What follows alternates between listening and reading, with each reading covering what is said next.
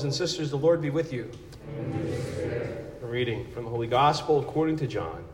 Glory to you, Lord. Jesus said to his disciples, I am the true vine, and my Father is the vine grower. He takes away every branch in me that does not bear fruit, and every one that does, he prunes so that it can bear more fruit. You are already pruned because of the word that I spoke to you. Remain in me as I remain in you. Just as a branch cannot bear fruit on its own unless it remains on the vine, so neither can you unless you remain in me.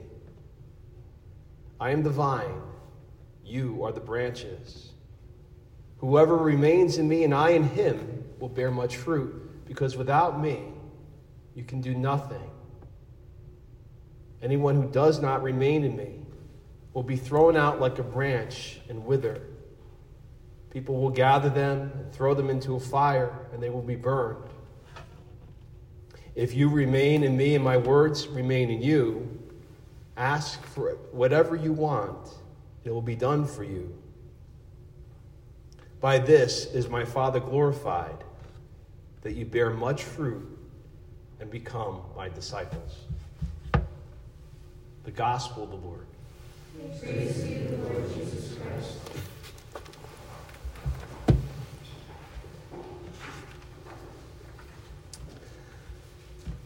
People often tell me that I should write a book, especially about my experiences working in campus ministry with college students. For sure, after almost fourteen years, it's never boring, routine, or predictable.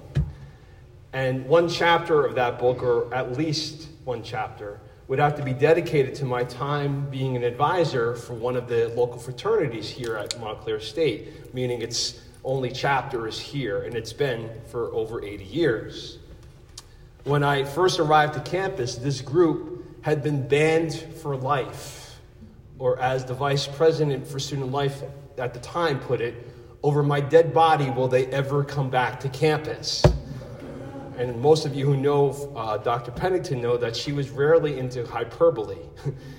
And the antics that caused such bold condemnation, which in fairness happened about ten years earlier, were to the extreme of stupidity. I never knew how true to life the nineteen eighties film Animal House was, but it's pretty close to what was going on.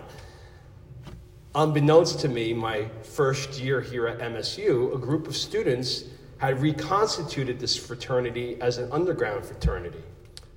Even more unbeknownst, it turned out five of the eight guys involved were highly active in Newman, including the president of the, our student leadership of our e-board at the time. So one afternoon, this same leader called me up and said, Father Jim, I, I have something to tell you. Now, history telling myself to prepare myself and to brace myself for the worst when someone begins a conversation like that. I wasn't n- sure what he was going to say next, and he says, I'm in a fraternity. I kind of laughed. I'm like, that's it? That's the big news? I mean, not for nothing. That's not a big deal unless you're like in a, a Mason or like some anti-Catholic group. And he was very declarative. He goes, absolutely not, Father Jim. In fact, all the guys that are in it come to Mass every Sunday. You know them all. I'm like, all right, what's the big deal? Why should I be upset about this? I mean, you're in the paintball club too, and you didn't think that you had to call me about that. I don't understand what the big deal was. And he's like, I knew you'd be cool with this. I knew you would be fine. It's, it's fine. I'm like, all right. And I hang up my phone, seriously not even imagining this was a big deal. Following morning, the Montclairian, when it used to print their paper, the college newspaper had a front-page investigative report about a secret underground fraternity that had been reconstituted in violation of the university's ban of this group, which had been tipped off when they discovered one of the rocks, you know, all the rocks on campus that they have for all the different organizations. Well, they found one in the woods, because they thought no one would find it, that was painted and decorated, and these geniuses put the, the name of the fraternity on it and boldly put all their names on it, including our president, whose name was front and center on the front page of the paper, in color as well. As I'm reading this article, it realized that my little friend had left a few details out on the phone. Long story short, because seriously, this could go many, many chapters. Eventually, I became intertwined as a mediator between these young men, these brilliant young men, and a none-too-happy university. And we came up with a triple non-secretive probation process. I was their advisor, and I was told, they're all yours. And remember, Doctor Frankenstein, you're responsible for the monster, which I thought was kind of unfair and put a lot of pressure on me. We went through a, a four-year process to get them back into good standing, which they did. They worked really hard. They were incredibly dedicated. They did all kinds of community service. They reached out to alumni. They were outgoing. They did this great outreach. And within four years, they had been completely returned to good standing and were even named Fraternity of the Year, which is what makes the facts that four years later that they were completely out of commission and gone inactive somewhat stunning, not to mention somewhat sad. Not because of any be- bad behavior this time, but no behavior. No new members, no intake process, which didn't just happen because of COVID. The two years prior to this, they were already on life support when they basically had two members left, and they were basically holding every title known to the group. So you had a president, treasurer, pledge master, and a vice president, secretary, intake coordinator. They tried, but it fizzled out into basically nothing. And there's a lot of reasons that that's the case, and there's a lot of reasons that seems to happen to all kinds of groups. There's a reason why there's a time limit to even the, the strongest of institutions, the most popular brands or companies, the most powerful of empires and governments, because it's constituted by broken, imperfect human beings. At some point, all these human enterprises come to an end because they're human. So despite the desire in the heart of hearts of these guys who reconstituted their fraternity and all the ones who followed after them, because it was built on their own initiative, like everything else in this transitory world of ours, it has a shelf life. Which is why that we're here tonight in this space is amazing in itself. That two thousand plus years from when this gospel first took place, when Jesus first gathered in that upper room on Holy Thursday night for what was the Last Supper with his, his newly ordained priests, his apostles, that we would be here continuing what he instituted that night in his command and his memory of him, gathering for his body and blood in the Eucharist, is nothing short of miraculous. Because as messed up as the church has been at times throughout history, as it sadly continues to be in our day and age, and most likely will be moving forward, there's a reason that we imperfect, broken human beings have been unable to destroy the church despite our best attempts, which is the heart of this gospel message tonight. Jesus makes it clear he is the source. He is the center. He is the life of the church.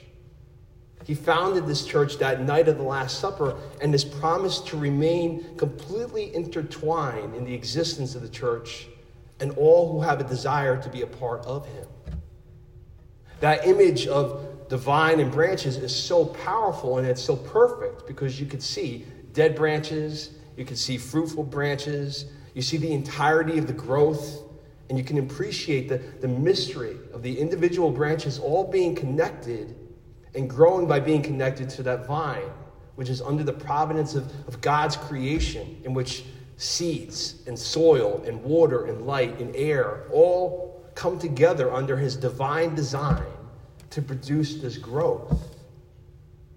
But that's not to say that we don't have choices or a role to play. Yes, we're still here, but we can't deny the reality that some of the branches aren't producing the best of grapes. Some of the branches have a, a loose, frayed connection. Some of the branches seem to have been cut off from the vine. Some are cut off. And that affects the entirety of the church, and it affects us as well. But the promise and the reality that we've seen for over two millennia is that despite whatever challenge or difficulty or scandal that rocked the very human elements of the church, Jesus remained and remains faithful with those who remain rooted in him. Those branches were able to not just withstand all those challenges, but to save and renew the church as well as the world around it.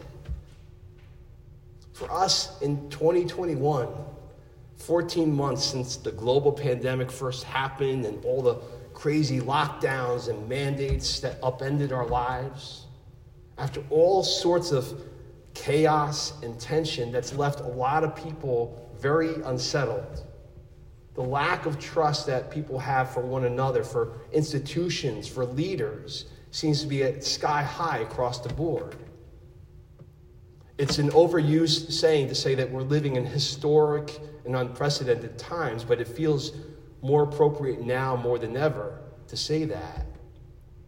So that we've made it here tonight, even with that fog of confusion still not lifting, is a great thing.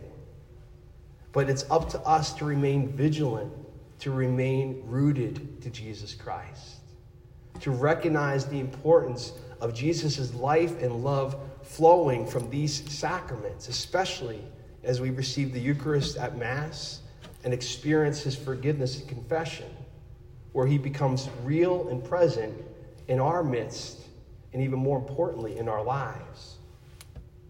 May we continue to choose to remain rooted and connected to him, experiencing the fullness of life and the glory of the Father.